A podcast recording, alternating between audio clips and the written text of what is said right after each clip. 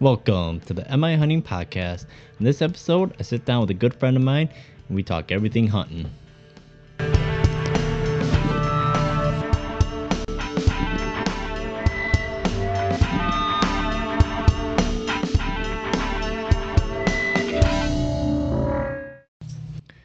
All right, what's up, everybody? Thank you for listening. Again, this is the MI Hunting Podcast.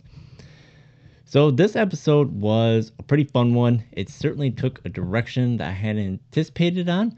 You know, basically, I sat down with a friend of mine who he had harvested a doe this year, uh, one for, you know, one of his first ones in a while, and just wanted to talk to him about, you know, his hunting experience, his, you know, background on hunting, and kind of what led to you know the season and ultimately you know kind of his mindset of you know harvesting deer and taking care of it and you know getting the meat from it essentially.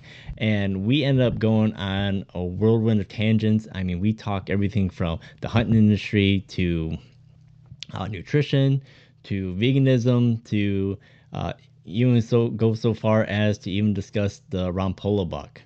Uh, and you know, basically we talk a little bit about everything and just kind of diving into some of the conversations the, the, uh, that you can simply have about hunting. Uh, you know, it's not a surface level thing that uh, is just what it is. You know, there are so many uh, levels, so many aspects to hunting and the hunting world, and you know, being part of the outdoors, and it can loop back into so many other aspects of your life, of uh, which we get into. So, so hopefully you're able to keep up with us. I mean, we we go from one topic to another to another. Uh, even going through trying to edit this, you know, kind of break down segments of, of the podcast, and you know, there's there's a laundry list of uh, basic segments or topics that we discuss on, uh, basically jumping from one to the next to the next to the next. So hopefully again hopefully you're able to keep up with this. and with that let's get into the episode. of course you got all the companies that like there's one in particular hopefully again um, hopefully you're able to keep that, up which unfortunately they, they sell like a whole laundry list of different products but like their claim is like they're a local that, like you know midwest company yeah and I'm like, I looked at, it, I'm like, I've never really heard of this company before. I started looking into it. Like, okay, like where's their headquarters? Beijing. Yeah. Like, where's where's the shipment come from? Beijing. so it's like, and then they had this huge like backstory about how like, you know, how they developed the company. You know. yeah. like, this it, is all a fake. It's such a I I get it. I understand because you are either like do we uh, produce, source, and manufacture in the U.S. and charge what is going to be a markup where we could survive, or do we produce an 80% as good quality product for one tenth the cost? Yep. And then have to sell a lot less of a markup because people are either going to uh, complain about the price or the quality or where it comes from. So I, I think I don't like the misleading stuff. Just tell the truth. Like, mm-hmm. yeah, the idea was founded here, but we have our parts come from this country or is assembled here. Yeah, and there's a few companies that are are straightforward about like um, especially like like um, like game cameras. There's one company in particular, um, uh, Exodus trail cameras. Like they're like yeah, like we get we partnered in China because they can make the parts far more cost effective than what we can and here to in the be fair for tech, like who's gonna be really mad about that? Not with bows and guns and stuff. There's a totally different thing. Mm. But like for apparel, I don't really care. Yeah. like, but yeah, for tech, that makes sense. Yeah, and like the other big one is like um, tree stands and stuff like that. Um, there's a lot of guys that are making st- their stuff, you know, overseas um, because they can get it cheaper. Yeah, I want some quality on that. I worked uh, in the hospital, and I have uh, been there for many men who have fell upwards of 40 feet, and it's um, I think a few of them were kind of faulty equipment type deals, and no thank you. Yeah, I know uh, Dan Infalt. Um, he he even acknowledged that he was doing some some business out of China. He's like, yeah, we basically gave them the specs. They sent us like you know, like the prototype and whatever. It ma- it made you know matched everything we wanted. He's like, and then all of a sudden they started producing with like a different grade aluminum. Yeah. And he's like, and then they send it, and then so we're selling it, and now like we're saying it's a certain grade, but yet truly and then we go back to them. They're like, "Oh yeah, sorry. Next time we'll do it right." No, it's like that's a nightmare, for especially for equipment like that that has uh, safety such a large involvement of the equipment. It's yeah, that's not Yeah. a good way to go. Yeah, so I, I've made a point to try to find as much of my, especially the hunting stuff, because it, I don't know. For me, it's like if you're going to go with like American, like if you're going to be hunting in America and whatnot, like you should try to like get most of your hunting stuff. Who's like the America. premier hunting brand right now? The, it kind of depends on what what you're looking at, like clothing wise. Um, you Under know, Armour. Um, not really. No. Like I mean, they're they produce a lot of different products, but it's not like the type echelon type stuff. Like a company like um like uh first or yeah First Lite, um they're a big one. A lot of out west clothing, Sitka. Um, you've got Forloh. Uh. Uh, well, they're they're a boat company. Do they make lo- like apparel too, or? They've got like their logo wear and whatnot, Oh, but okay, okay. Um, you've got ScentLok. Uh, trying to think of some. I'm sure there's other ones, but those are really the only ones I really ever pay attention to. And then uh, I'm actually pretty excited because, uh, you know, Jocko Willink Yeah, yeah, and yeah. his his company Origin, Yeah. they actually created a, a hunting line. Is he a big hunter, or I haven't listened to his stuff in a long time. he got into it, I think, probably even through like Joe Rogan or something like that. Oh my god. Um, but yeah, it's it's kind of weird because that like yeah he's he's done a few hunts and like even to see him like some of the stuff he posts like him in like hunting gear and like holding the bow and whatnot, like Great. he like he's he has that like that same look, but now he's like in hunting apparel, Yeah. so it's like he looks kind of like I, I don't know. No, I, I I think it's great, and I really enjoy it. People are getting into hunting and things of that nature, but I think people are getting kind of a warped sense of what hunting is from these guys who are multimillionaires who are getting into it. Um, it's a lot of uh, hurry up and wait, and it's a lot of uh, disappointing hunts until you actually get good. When you have unlimited money, you can have guides, you can have the best materials, you can hunt in the best areas. Yeah, yeah. I mean, there's there's uh, you know hunters that you know they'll put out that they've you know worked really hard and whatnot, especially if like elk's a big one. Like some of the other like It's all guides. It's guided or it's like you know like a twenty thousand dollar tag or something like Yeah. to hunt in this you know a prime area that's like limited you know limited access. Basically a reserve.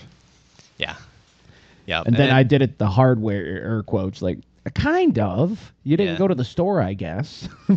Yeah, because it's still technically hunting. I mean, even if you're in a prime spot, I mean, it's still hunting. You, you, things can go wrong. You can have Oh, 100%. You can have a tough time, but be, if you've got the money and the resources, you can get in the areas that other people can't. oh yeah, and absolutely. have much easier time.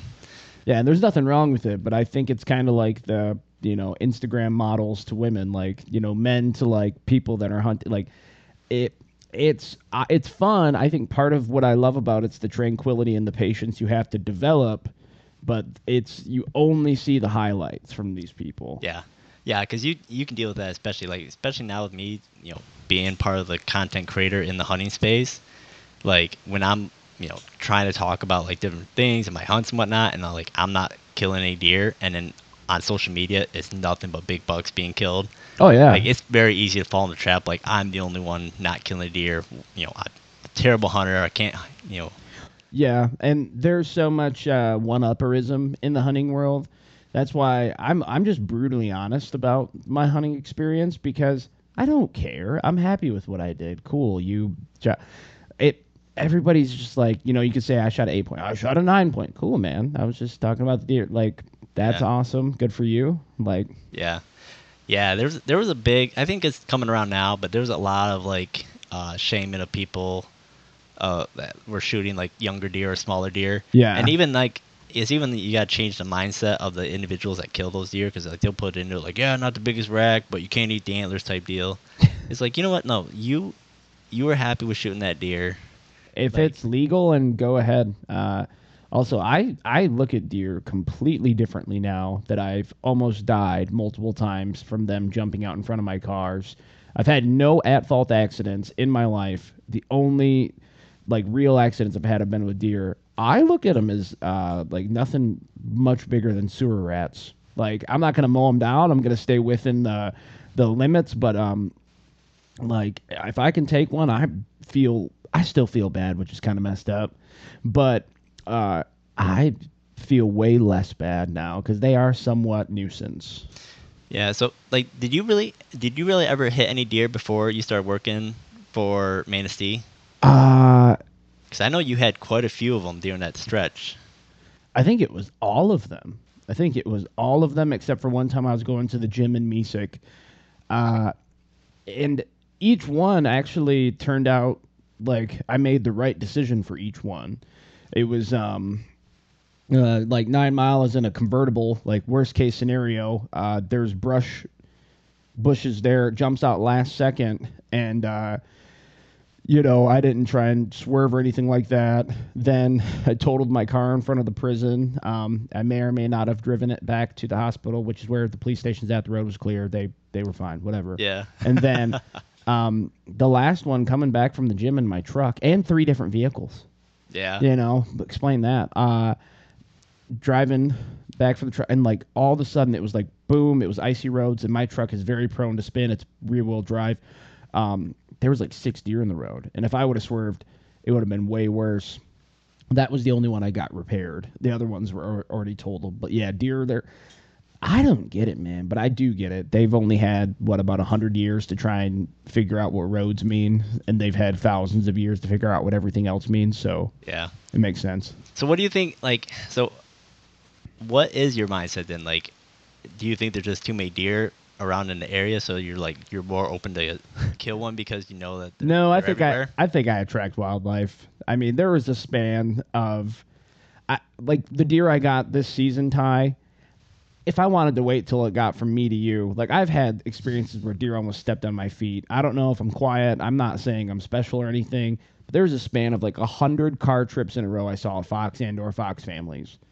It was just like they were just running around. It's like maybe my electromagnetic field's a little different or something. Because I know some people never see anything. Yeah. Right. Um, and yeah, what deer just uh, it's like almost like they don't know I'm there or something. But with the in the vehicles or the car, I don't know, man. I think they're very confused, and they're like, uh, "Well, I, I probably should pass now," and then it's like the exact wrong time. They're just, I don't understand it, man. They're weird. Yeah. No, you're you're 100 percent right. Like your mindset of that, like you said, they've evolved thousands of years, and they've only had a short period to get used to traffic. Yeah, Like, yeah. it's gonna take them a while to figure it out.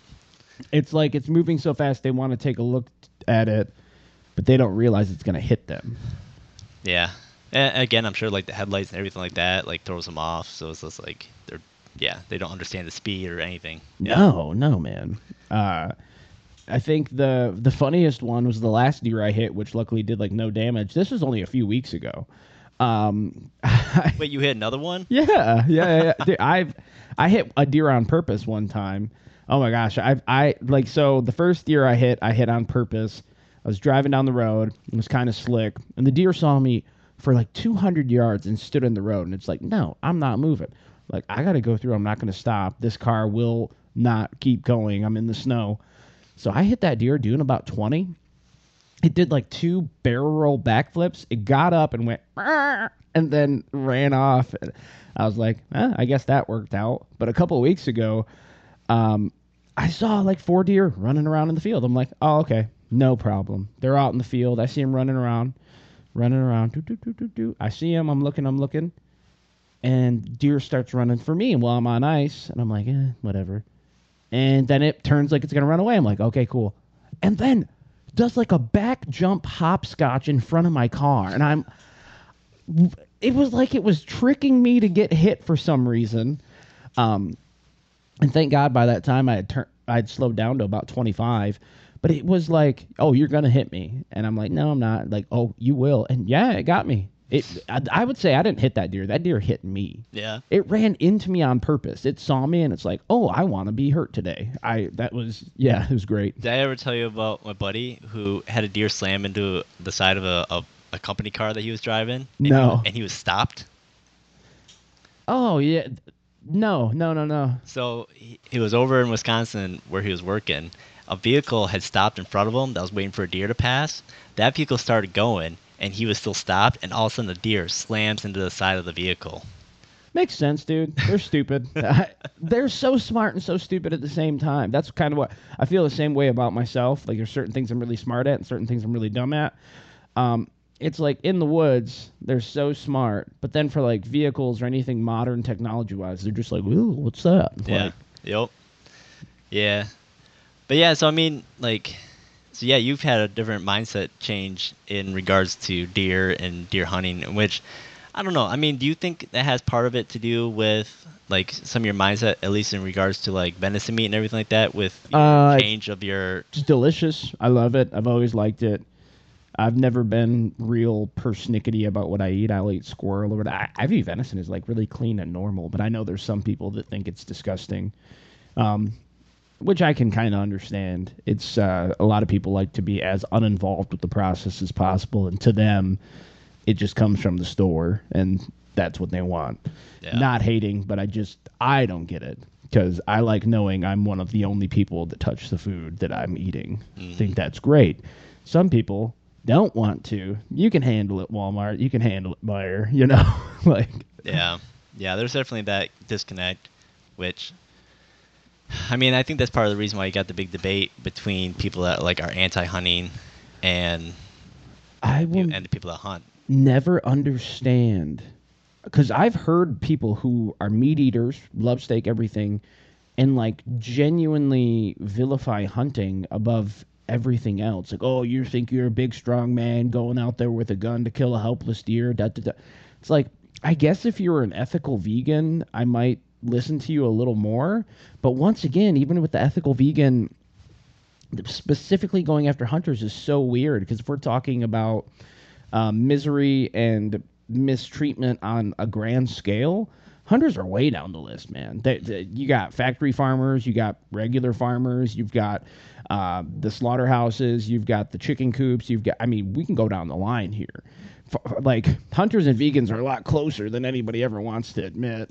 Yeah, that and I li- I used to listen to a podcast um, where the host would try to like convey that with like people that were anti-hunting or vegan or uh, you know environmentalists or animal rights activists.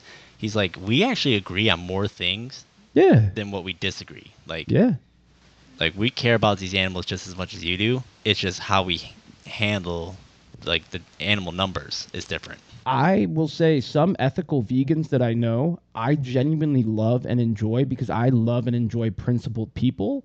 Even if our principles differ, I like people where you know where they stand. They're Yeah. not just all wishy washy. Like, I'm a vegan, but I just, um, the intellectual inconsistency of specifically hating hunters um, shows, I don't want to say lack of IQ, but kind of a lack of understanding, I guess. Yeah, and I always I always put a caveat on that too. Is like they have the principle, but then they know why they have that principle. Yeah. like the reason behind it. It's not Yeah. because like it's not because they think it's just a moral high ground. It's like no, this is the reason why. Like oh okay, that makes Yeah. sense. And if I genuinely thought I could get the nutrition I needed, um, not from animals, and I've tried it before. I think I went vegan for 60 days and I thought I was going to die.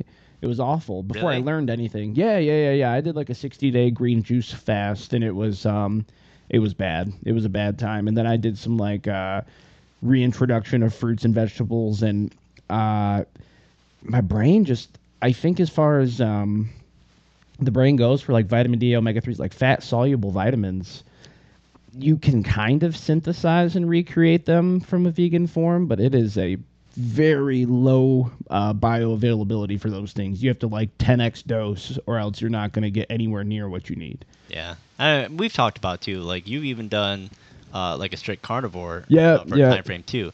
And yeah, when you, especially like you cut out a lot of like the processed stuff, and like even just going with like a low carb, like high fat, high protein, like basically Yeah. more or less meat, eggs, you know that type of stuff.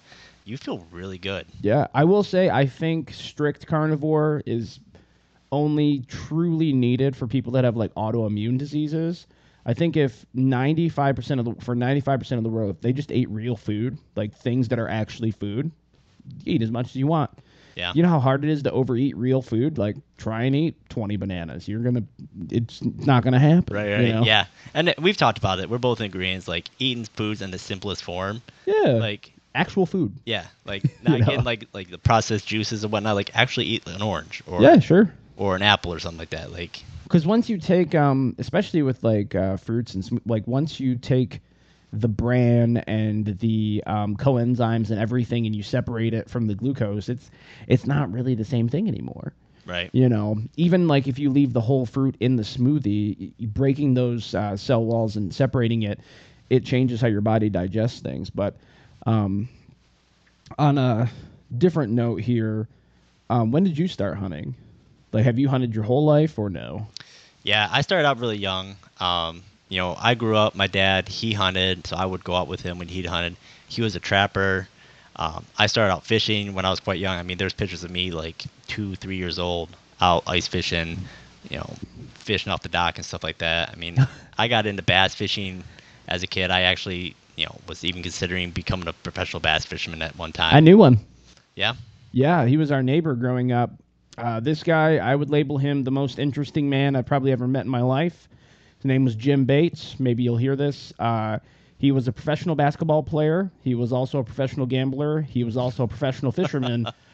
and you would not believe this guy for any one of those until he brought up the receipts. One time he took me to his basement. He had 27 coolers, all full of tackle because they on like the professional fishing tours you you know through promotions and your sponsorships you can get as much tackle as you want Yeah. brand new lures every i mean um yeah i think being a professional uh fisherman would be cool it's not necessarily my thing i've had some fun fishing but i like i'd go with you but am i going to go by myself probably not Yeah, yeah. The, the professional side, especially like bass fishing, which is such a big industry. Like I listen to some guys that talk about, and that like a lot of people just like the just that grind, like that burns out more fishermen that think they're going to be professional fishermen than than what you would think. I'd have to imagine with those niche sports and games, and it's got to be like similar idea to like poker. Like you can do it, but you have to put in the time, and eventually you might get your break. But it's going to be grind and 16 hour days. Because right now, off the top of my head, could I name a current professional fisherman? Nope, I couldn't tell you one. And I'm not saying that doesn't mean that they're not making money, but I have to imagine their uh, tournament placings are a little less than the PGA. Yeah. You know, Yeah, and again too, like I think the other aspect is too is like even even I kind of found myself in a little bit like doing like creating content about hunting and whatnot. Like you you feel a little bit of pressure with it, and so it's like I'm taking something that I love, and now I'm like making it work, and so it kind of changes that dynamic a little bit. So it like I could see like especially on the professional side, like like you're taking like what you love, and now it's turned into like a stressful like business that you have That's to deal with. fair. That's why uh, for certain like endeavors and uh, passions of mine, I've never accepted money for them, or I've taken the money that I've gotten and donated it. Uh, just getting money involved definitely makes things real squirrely. Mm. Um, but with fishing, uh, have you ever done any netting, like uh, smelt netting or anything like that? I haven't. No, Is that still allowed, or do you have to have a special license? I'm pretty sure it's still allowed. Um, I love smelt. yeah, yeah. I mean, I don't know. Like, I don't. I don't really do that style of fishing, so I'm, I imagine that there's still it's still you know regulated where you can still do that. Um, yeah, I've just never been. I was never really interested in that side of it. Okay. So what was your first hunt ever? Or what's the first time fishing you remember ever? Because that's probably your f- before the hunt. Um, one of the first ones I like, I can actually like vividly remember is like, it, my, my dad took me out to one of my favorite lakes. I still, I even like taking the kids out to the same lake. He gave me like a, a little redhead, like little surface bait, like popper, which I actually still have. But uh, yeah, I took it out there and yeah, we just went around this lake walking like along the the shore because we didn't have a boat or anything at the time, and I was just catching bass. And then that's when I got hooked on the bass fishing. Okay. Uh, for hunting wise, I mean, I started out. I don't know if I really started doing much archery hunting right off the get go. I think I had a. I think I started out with my rifle first. You know, it was one of the very first years that they started the youth hunt um, in September. Oh yeah, yeah. So I was right in that that wheelhouse age group where I was like one of the, I was able to do it like one of the first years. Okay. Um, I don't remember if it was exactly the first year that they offered it, but it was towards the beginning Okay. And uh, yeah, you w- successful? yeah, actually, um, that first year, I think, yeah, we went out and it was, I think, the first morning even we hunted at our neighbor's property, and I mean, it was like one of those, just kind of like a fluke day where we were watching like over this uh, hayfield. Yeah. Some deer showed up next to us, and we had to like shimmy around to try to get a shot at it. Uh, I don't know. I probably wouldn't do it now, but the only thing we had was like a neck and up available. Okay. I took a neck shot, missed it the well, first. the youth hunt, you were kind of allowed to take whatever you wanted for the most part. Yeah, and actually, um, back then there was the, even the um, the antler point restrictions, at least Yeah, for, yeah, yeah. at least for the county we lived in. Um, so it was, I mean, anything with antlers was legal. Yeah, yeah, yeah. But uh, end up missed it the first shot, and because it's, it's so early in the season and it was a younger buck, it looked back behind itself like, what the heck was that? Because I hit a tree behind it, got a follow up shot, and then uh, I mean, yeah, that was the first buck. I remember we, we drove around for like the whole rest of the day, going to all my dad's buddies, like showing off this deer, and it's like 80 degrees in September, and I'm just like, we need to get this deer. Like, don't we have to get this Ugh, thing taken care of? And yeah, just riding around in the back of the Ooh. truck, just like going from one house to the other, showing off this deer. That's pretty great, man. But but yeah, and then after that, I mean, hunted off and on, did a little bit of bow hunting back then, wasn't successful at all. And I've- then Never done any actual bow. I've done crossbow hunting. I don't know if people count that or not, but I kind of don't. I would because again, you're like you're, you the big thing about crossbows is that you take out a lot of human error.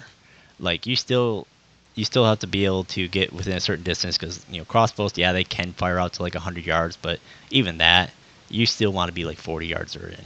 What's up with some of those minis? Those like twenty five hundred dollar ones that like they're only about what uh twenty four inches and they fire like for one hundred and fifty. What is going on with those?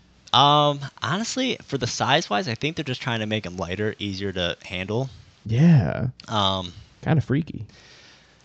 yeah, the, I mean, there's a lot of power in those things. That's Yeah. that's the, the scary part. Is I mean, there's there's some crossbows out there now that are pushing almost 500 feet per second, if Oh not more. Um, so yeah, there's a lot of power in them. That's why, like more more often than not, like you're replacing strings on these and limbs on these crossbows more often than you are for a compound because, I mean, there's that's a lot of energy going. Lots of tension. Yep. Yeah, Yeah, but I mean, for that, I mean, yeah, you just take out some of the human element because you don't have as many moving parts. um, Yeah. In regards to human error, with a with a crossbow in comparison to a, a compound, or even recurve is even more. You know, there's even more potential for human error, Oh, as you know, because you you uh, dabble in shooting. yeah. I have a 1953 Bear recurve bow. Um, I have an uncle. I love him, but he's like always telling stories, and it's weird because you start to think they're all stories until like one out of every ten is true. It's great, and uh, he's like, "Yeah, I got a I got a Bear recurve bow." I'm like, "Sure you do." It's a 1953. It's in mint condition. I'm like, "Whatever." He's like, "I'll give it to you as a gift." I'm like, "Okay." So I've always been like a big uh, Ted Nugent and Fred Bear fan, and yeah, turns out it's like um, it, it, it's the real deal. It has even the what's the uh, part that connects the bow. Uh, my bow terminology is horrible, so uh, where you put the arrows on, the little arms that go on it. Oh, for like a little to add like a quiver to it. Yeah, yeah. Yeah. And then um, got it uh, restrung and everything, and um, it's so weird. So I grew up shooting competition rifle uh, and being part of a gun club, and I, I got into hunting because my grandfather he was a gunsmith and he was who took me hunting. Um, but with the bow, it's the difficulty is so weird, especially with the the the recurve because one, um, I didn't know what I was doing and I caught the inside of my arm a couple times and Oh, that yeah. was bad. Those were, never thought my arm would turn colors like that. and then um, the range is even even worse. You know, starting off, I was like, oh, I'll start from 25 yards. You know, that's short. No, you have to start from like 10, Yep. 10, and then work your way back, like Yeah. a yard per week or whatever. Yeah, no, I, I haven't shot in, you know, a longbow since, you know, as a kid we had recurves at the time, but What's the since- difference between a longbow and a recurve? Just kind of the styling. Um, Because I know there is a difference. yeah, it's kind of just kind of the, I, to my understanding, it's just the design of the the arms or the limbs. Okay. You know, recurve is going to have that more of like a bend backwards. I do think you get a little bit more energy out of that. Okay. Um, the longbow is just uh, again just even more so like a more traditional. The cool thing about the bow is um, how much it, it uh, coincides with human history as a whole. You know, the that like it was not that long ago that that recurve that I have was the premier weapon in the human race. You know, if you're looking at human as a whole, um, we've only had relatively good guns for an hour if you put all the timeline together. Um, and it's just like, man, how did you see some of the things? Um, some of the big game people have bagged with bows. I have no idea how that's possible. I don't. I don't get it. Yeah. I kind of get it, but I really don't. Yeah, it's amazing. I mean, some people, especially like with the traditional bows or you know stick, you know, a traditional like stick bow, you know, there was. I went to an archery shoot a couple years ago, and they had like a an elk target out at hundred yards, and like you got a prize if you hit it, and uh, like I mean, even with most people, even with their compounds, with their high you know high speed bows, couldn't get it. I couldn't get it. Like, Yeah. Like I I kept getting close, but like even with my setup, like I'm not set up to be able to shoot that far. Well, that's so much drop. Yeah. Your the angle has to be ridiculous at that point. Yeah, I mean, I was aiming probably like in the tree line behind the target. I was halfway up the trees. Yeah. And I was still shooting low. Oh yeah, absolutely. But there was a guy, he he got it with his with his recurve. Yeah. Yeah, I don't know how many shots he took, but like uh, they're talking about like, "Oh yeah, this we had a guy hit it with his recurves like From 100 yards? from 100 yards out." That's ridiculous, man. Yeah. And that's just familiarity with his with his setup with his bow. Oh, some guys, and that's uh, I've I've learned the secret to anything, and I mean anything. I was like, oh, you can get some tips and stuff to get good with my recurve. What's really gonna help me is putting twenty thousand shots through it. Yep. That's what's honestly gonna help. The tips and tricks, yeah, they're gonna be helpful. Technique's gonna be helpful. At the end of the day, you get the reps in. Yep. Yeah, I mean that was the biggest thing too. Like that was one thing that I did, you know, even as shooting compound, like, you know, you kind of go into you think you're pretty good, but then like yeah, you just the more arrows you put through, you just get that more and more consistency down. Like you know, when you first start shooting, you know, you'll have like a flyer here and there. or Your groups will be a certain size, and then you know, as you continue to shoot, I guess just shrinks down and more and more. You get less like random, you know, flyer arrows Yeah. and then even like that's why like even every year I re- reset and do like my whole training regimen over for that next year because even you know during the the off season when I'm not shooting my bow nearly as much, I I notice that my accuracy goes way down and Yeah. I have to redial everything back in again. and for something of that nature, it's um, it's kind of like uh, what would be a good, kind of like pool or whatever. It's you can get in your own head. Oh, most definitely. yeah, yeah, yeah, yeah, it's like that. It's any sport that like it's, it's a slower sport like precision and accuracy. Yeah, like any type of shooting sport. Golf. Like golf, exactly. That golf is another good one. Where like, yeah, the moment you start getting frustrated, the moment you start overthinking things, that's when things can go awry. You have to figure out how to care and not care at the same time. Yeah. It's a very bizarre uh, idea because it's like you want to win, you want to make the shot, but also wanting it too much. It's it, that's another thing with life. It's it's really odd. You know, you can do everything right and still come up short by being too tense.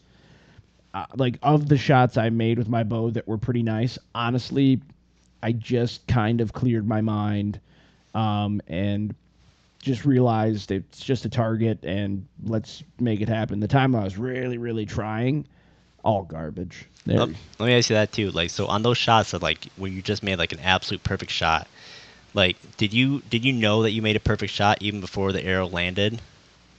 Or, or Uh, you- or were you no, I. So this is kind of something weird for me. Um, I've been to a bunch of codes in my life, which is kind of where people are dying and they need help. And um, for my my deer that I've gotten, I, I'm and I'm not able to artificially manufacture it that often, but I get into a certain pop, spot where um, I have an internal monologue that is pestering me 24 7. And once in a while, I- can turn that off. And with the shots and everything, it's just nothing. It's gone. Like, I see, I am aware, I hear, but it's like one of the few times my internal monologue's gone. Just like um, for like emergency situations, um, those shots on the deer that I got with rifle, um, for the like 10 seconds leading up to it, there's just nothing. I see what I see, I know what I have to do, and I do it. Yeah. Um, the when the internal monologue's running, can I get a good shot? Sure. Could I get a perfect shot? Maybe, but the probability is so much lower if I just um, get in my own head. But you can't. It's so weird because I've tried doing the not thinking about it at all. That doesn't work.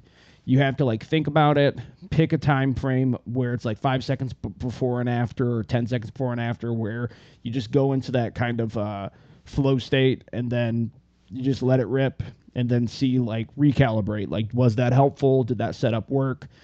Um, and g- it's cool to get in your own head when you're done, but getting in your own head during is not helpful. Yeah, yeah, I've dealt with that. Um, not so much on rifle side, but on the archery side, especially, like, especially if like if it takes a while for the deer to get within range. Like I see it from a distance, it's coming in slowly. Like I get all sorts of shook up. Like I start shaking. Like I'm like I can feel my heart rate going, and like it's not until I get to like full draw, do I calm down. Like as soon as I get to full draw, then yeah, same then- idea. then Same idea. You that- know it. Yep. because it's um it's you just got to let go at some point Yep. like you are gonna let the shot go it's gonna be what it's gonna be Yep. Yeah. whether yeah. you like it or not And that's exactly it. Like the entire time up until I get to full draw, I'm thinking of everything that can go wrong. Like the deer can do this, they can do this, they can see me, they can smell me, like they're gonna see me move. But as soon as I get to full draw, as long as the deer hasn't taken off at that point, do you bay before you shot because i've watched like a lot of bow hunting uh, compilations and it seems like almost every guy does that meh thing um, it all depends. Uh, like if they're like if it's moving, like the one I missed this year, I I did um, because I, I was trying to get him to stop. Um, so basically he was coming through like again I don't know why this deer did this. Like my dad saw him like 'cause he was heading out closer to the to the big field. This deer like nonchalantly walked across the field, looking around. He'd stop, put his head down, eat. As soon as he get to the got to the woods where I was, he started like trotting for no I, for no reason that I know of. Like he he hit the wood line and then proceeded to start jogging. Like even though he walked calmly across the wide open field in broad daylight, he hit the timber and proceeded to think he had to hurry through. So I basically, you know, had to. By the time I saw him, I grabbed my bow, spun around, and by the time I did that, he had already like passed where I could get a shot at him, like basically getting towards the other side of the tree. So I spun around the other side, and at that point, you know, he was almost getting to where he would have been out of range. So I did that, meh, stopped him, and I guesstimated what the range was. You know, kind of having ranged the area before. Well, shot right over his back because he was five yards closer than what I thought. oh great So basically, yeah, I, you know, I had my pin where I'm like, all right, my 30 yard pin, I'm gonna put it right on, right over his back. It's gonna drop right in, you know, thinking that he was 35 yards. Well, he was at 30, and the arrow went right over his back, right at that 30 yard mark.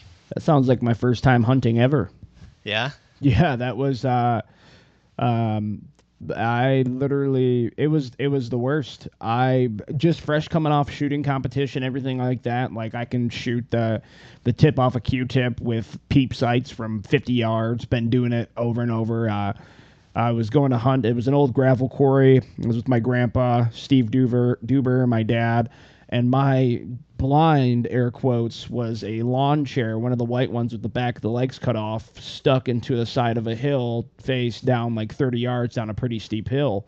Well, I'd been out there a bunch of times, but I had not went out there in the dark. Mm-hmm. So I, it's about 5 a.m. if not earlier. We're going out there. You know, I was told to be in there hour before sun, real old school stuff. Hour before sunrise, everything. Yeah. I'm trying to find it on the side of this hill. I can't find it to save my life. I trip and fall and roll over, and then like I'm already worked up. I'm on the verge of tears. I think it's what 14 for rifle, like I'm a kid, or 16 or whatever. And uh, I finally find it. I sit down. Sunlight comes on. I see an eight point right in the clearing where I'm supposed to shoot, and I'm just all sorts of excited and this is going to be great. You know, this is what we waited for. And I, like I said, I'm as I'm pro- I was a better shooter then than I am now. Like I, I've regressed over time. Back then was probably my prime, and I line it up, do the like half breath and squeeze and everything. Deer just looks at me, and I'm like, "What's okay?" I take another shot. Deer just looks around and bolts off, and I'm like, "Okay, maybe," because I I was like, oh, you know, I've heard of people having to track him. Maybe they're just in him, and he's gonna need to be tracked. But the way he ran, I was like, ah, you know, let's not discount the possibility of missing. Uh, a little later, um, a seven point comes out. Once again, get a really nice, perfect shot. He was broadside. He was like chest to me. I shoot, and he just kind of um, put his head down to eat a little bit, and like he, a lot of deer, they do not bolt when you shoot. It's really weird. I've had that a few times where deer they might do a little like if you get scared and freeze up, but then just kind of go about their normal life. Missed that one. Then I was like, I guess I missed that one.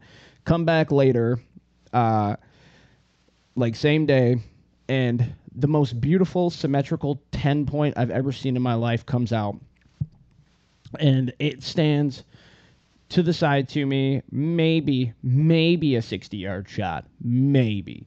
And I'm money from probably 200, 300. And first shot, he doesn't even move or make a sound or anything. I'm like, what is going on? I get a second shot. He just pulled his head up and he's like, what are you doing, dude? I'm trying to eat over here. and then I take a third shot. And at this point, I'm on the verge of tears because I'm like, I didn't think I was this bad, but apparently, and like he like uh, just up and runs away. Clearly, now that I know what I know, um, clearly unshot. I literally took the next day off of school to go air quotes track these deer. Well, what had happened when I had walked out to my uh, my deer blind is I had bumped the scope when I fell, and I was shooting like 18 to 20 inches high. Oh, it was a really yeah. major, and um, Oh my god, I hadn't even thought about that. It was something that just didn't compute in my head, which, you know, um, it was horrible. I was a kid, and that's a mistake I'll never make again. Uh, and then the next year, I get out there. It's one of the opening days.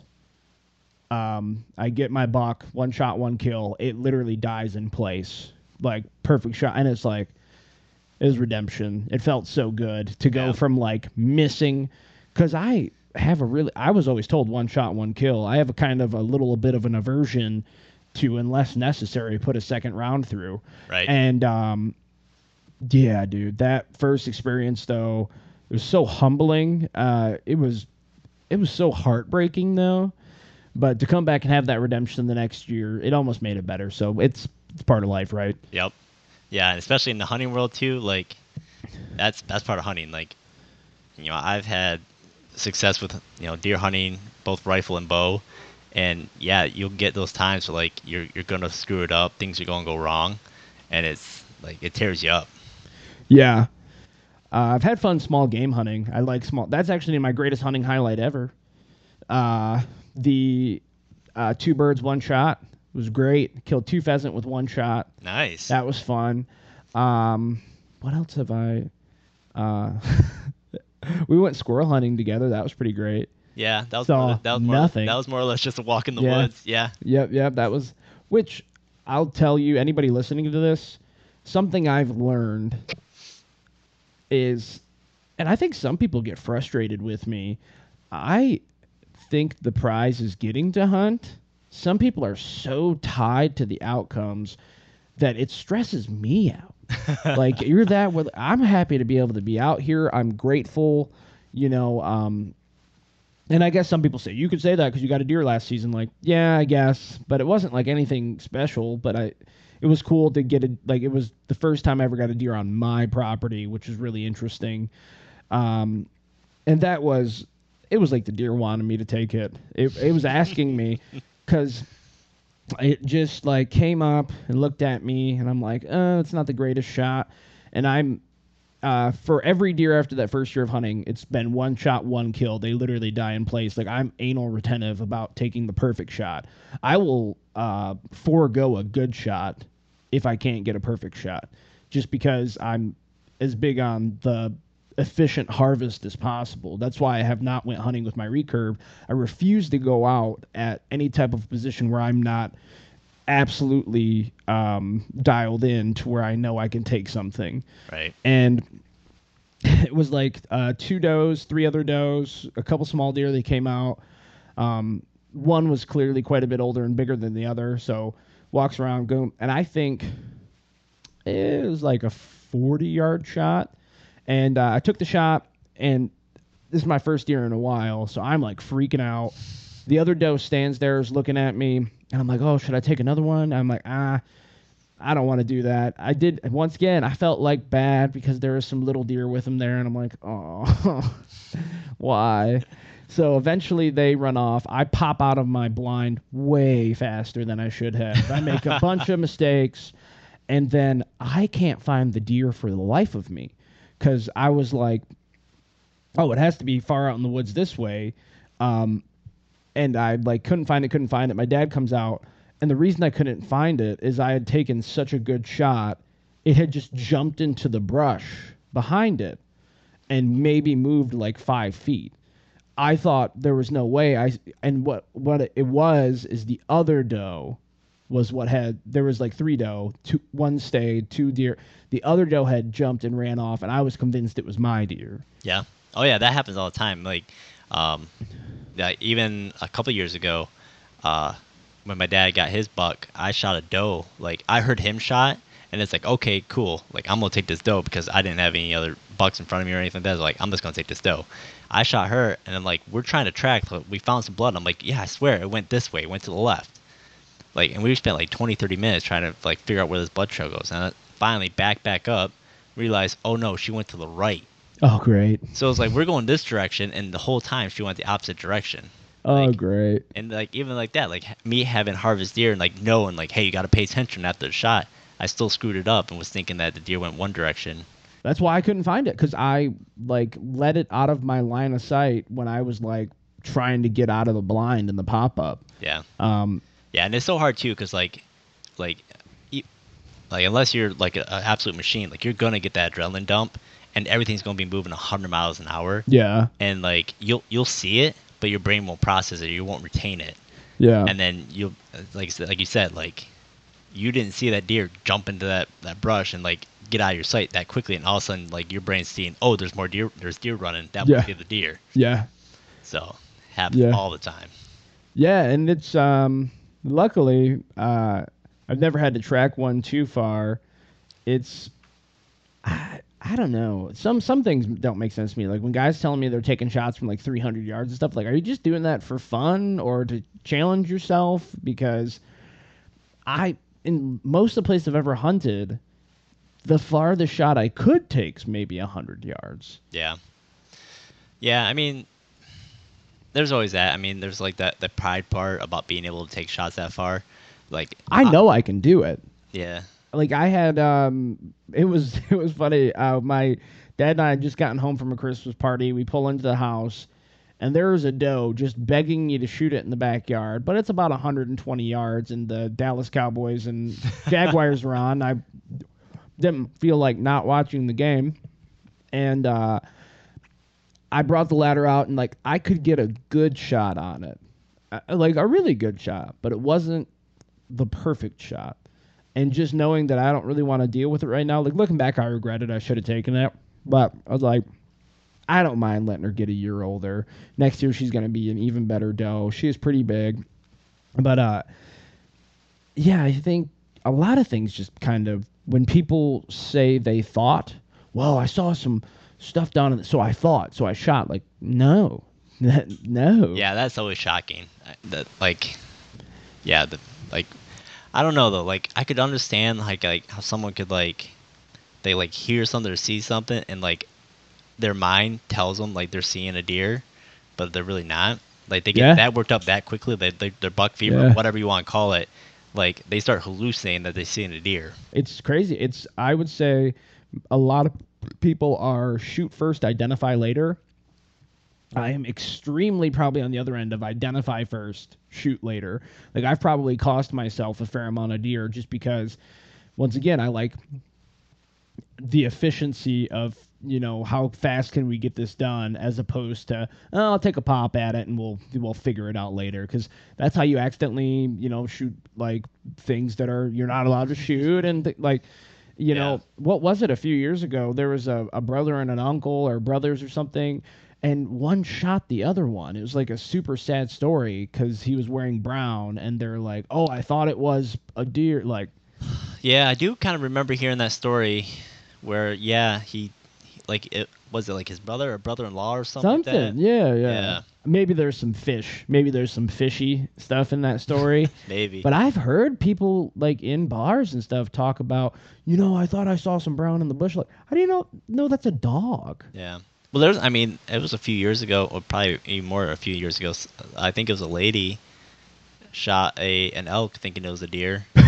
it's like, yeah, it's ungulate, but kind of she got. I think I'm pretty sure it was a lady. I could be mistaken that. all but yeah, sorts of trouble all sorts of trouble. Yeah. Yeah, I don't play around with the DNR. I'm uh, actually for my first buck I ever got, I was kind of freaked out because the property uh, was lined up right next to a gentleman who used to be third in charge of the DNR, way up there. and I was so excited that I got my buck. I was like freaking out. And he came over, and I was like, "Oh, you know," I was like, he was retired, but I'm like, "Oh no, did I do something wrong? Did I not tag it right? Did I X, Y, or Z?" And he was just excited to see a young person excited about hunting. Yeah. But uh, the I'm not saying the DNR are bad. I'm not trying to say, but you know, you just you mind your p's and q's because they have more power here in Michigan than the state police do. Yeah, and that's the issue too. Like, like I remember we've had some interactions with DNR, and like even like even if you're not doing anything wrong, like you get put on edge because like it's amazing how many things you could be doing wrong and you don't realize you're doing things Oh, yeah. wrong. Oh, yeah. So like the moment they're like they're around, you're like, oh crap, am, like what am I doing? Like is everything like you, And if they want to ding you, they can. I've seen uh, for like when uh, we used to go out to Boardman for uh, salmon fishing, and people foul hook salmon. It happens in accident, and you have to take the hook out like while in water. If you pull like any part of the fish out, you can get dinged with a pretty large fine um, for foul hooking or uh, snagging. You know, I saw a few people get tickets that were pretty ticky tacky, and it's not small from what I understand. It's it's expensive, so yeah. I don't know. I think everybody hunts for different reasons. I'm probably uh, ninety percent because I like want the meat, or it's broken down, but like you know to preserve the memory of my grandpa is a huge part of that because he taught me uh, everything I know about hunting for the most part um, and shooting. And then um, for sport, I think a lot of people lie when they say they don't hunt for sport at all. Because if you see a 12 point out there, perfectly symmetrical rack, and you see an 8 point who is maybe 10 pounds heavier, which one are you going to shoot? They're going to shoot the 12 point every time. Yeah, Don't lie to and me. and that eight points, you know, like hundred yards closer. Yeah, yeah, like- yeah. Chip shot compared to like a harder shot, like They're going to shoot at the 12 point every time. yeah, And same here. I'm not saying I wouldn't. Yeah. So I'm I'm still a little bit of a sportsman in that sense. yeah. And again, the biggest thing is be honest with it. Like, like yeah, like part the sport is part of it. Like that's why I archery hunt. Yeah. Like for one, it's a different way of hunting. I actually like it. I think it's more. Well, you make sure you're actually good. I know people who pop out that like couldn't hit the broadside of a barn, and that's why initially I thought it was awful that they allowed everybody to use crossbows, but now I'm like, that's great because I just want the lowering of wounded deer as opposed to harvested deer. Yeah, I mean, there's a big discussion with that. That if crossbows actually do, you know, prevent more wounded deer. I mean, probably to an extent, but then the problem is people got that false sense of like just pull the crossbow, never shooting it, and then go hunting with it. Yeah, just So pop that from like 150 yards, and yeah, yeah, yeah. Yeah, but but I mean, I don't know. Again, the, the big thing is like like understanding like that. There's multiple multiple layers to why an individual individual might hunt. Like again, archery. Like I find it more fun. I like the fact I get a whole another month of hunting, so it gives me more opportunity. yeah. Uh, like yeah. I mean, and then of course like I love that you know going after deer because I find it fantastic. Like we talked about it. Like I actually prefer venison steaks over like beef steaks now. Like I just Oh, venison steaks are awesome. Have I've grown accustomed to the flavor and you know anything outside of that tastes tastes different to me. Yeah, yeah. I think um, I go back and forth with so many things. I do in my I try to like be intellectually consistent. Should it just be rifle and things like like if we're talking about like from an efficiency of harvest, you can't sit here and tell me, oh well, bow's the same. It's not. But from the tradition and luckily, I know most people that are into archery hunting are uh, pretty well into it, and you're just not going to be able to stop bad actors no matter what. Uh, a lot of the bad actors don't even buy licenses, uh, so I'm pretty big on yeah. If they want to hunt with bow, like do you like muzzleloader, it and that's the one thing like I almost don't even want to hunt with my recurve, but I feel like I have to because it was a gift from my uncle, and I just want to prove to myself that I can do it. Mm-hmm. But after I get one deer with it, I'm probably going to hang that thing up forever and just potentially stick to rifle, or maybe I'll do bow. I like bow. Uh, I like the work and discipline that it takes to do it right. Uh, it is kind of scary though that some people only draw back in the blind. That's, uh, that's that shouldn't be that way Yeah. because I've had friends uh, get deer that had gangrene because they got a arrow in their leg or in their neck or Yeah. Which I mean, even that, I mean, part of the game. Even Yeah. good people can have that happen. yeah, because I know there's been at least three deer that I've taken shots at that I didn't recover. Um, and then there was two that I almost thought I wasn't going to recover. So it's It- So, what was that deer uh, from the Coatmish area? What was that one called? The ra- uh, the one that's supposed to be the world record, oh the Rompola buck or the Rompola buck. Have you ever talked to that guy, No, no, he's pretty much. Uh, Hermit? yeah, I mean, there's been plenty of people that have tried to reach out to him, Oh, tried okay. to talk to him about it. I kind of love it. I love lore, and I love uh, could be true, or not true, like legend and myth. Yeah, Um, and I love how grown men get so upset about that. I almost, even if it is not true, I think it's hilarious because guys, like I've seen grown men like that ain't no, there's no. I'm like, why do you care that much? Yeah, yeah. I don't know. I don't know why some people are so passionate. Like I know individuals that, um, you know, knew Mitch or know Mitch that are strong defenders of him. Um, like even my dad. Like my dad, you know, I'm sure he's a had- great had, guy. Had gone to whitetail, you know, b- banquets with him and stuff like that. Oh, that. nice. So he knew him personally. You know, probably I don't know if they're really good friends, but they they were acquaintances, um, and they knew each other. So, yeah, when like when when he got that buck, I mean, my dad was one of the you know one of the first ones again that knew about it and was all pumped for him. Like, I hope it's real. I'm from Northern Michigan. I like I've always been and it's one of my favorite qualities about myself. I am genuinely happy at the success of others even if it's locally, even if that's something that I want to be successful at because I know it holds no bearing on my potentiality of success in that endeavor. Right? Yeah. Yeah, I know. That, I mean, I want it to be true. I want it to be real, but there's a lot of evidence that points that it's not, and it's it's it's hard to swallow. but it's fun. Uh, Man, I wish I'm gonna. I don't know. I would like to see that guy do some type of an interview, and who knows? Maybe he's just uh he's just a troll. Like he knows that it, but he's just doing it to like ruffle people's feathers.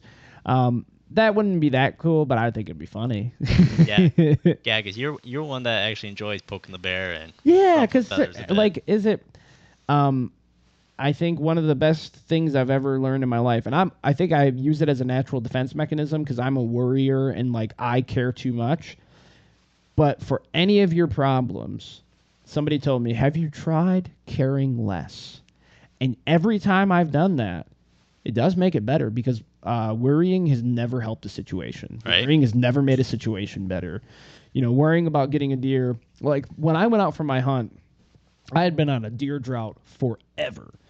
And I'm just like, I'm happy to be out here. It's cold, whatever. And like, I wasn't thinking I was to see a doe or anything and or a baby deer or whatever. And yeah, it just came out. Uh, you can up your likelihood of success in hunting, but in, at the end of the day, part of what makes it fun is the chips are to fall where they may. Yep. Yeah, that's one thing. Especially the more I've hunted, or you know, as I've grown, you know, understanding of hunting and hunted more. Like even if you do everything 100% correct, like it's still up to the deer Yeah. what they're gonna do. Yeah. So like, yeah, you can be in the perfect spot, have everything perfect, and have and like I've had nights where like you know if you look at like the weather forecast and like all the like the documentation like their deer should be moving they should be feeding Yeah. and like I've sat in front of my like my perfectly well manicured food plot Put all the time and effort in. and had not a single deer show up oh yeah. it's like there's no reason why they shouldn't be here Yeah, it's just like life.